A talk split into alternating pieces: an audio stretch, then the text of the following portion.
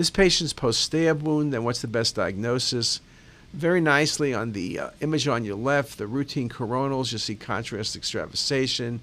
Images on your right, you see the contrast extravasation. But now, as part of the CTA, you show the patient's uh, axillary artery to brachial artery.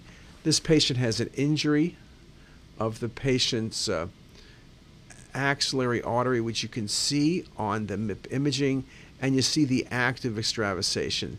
This is not spasm. Uh, this is an active bleed, but you can see exactly the irregularity. You can see where the bleed is. So with that, the best answer is laceration of the axillary artery with active bleed.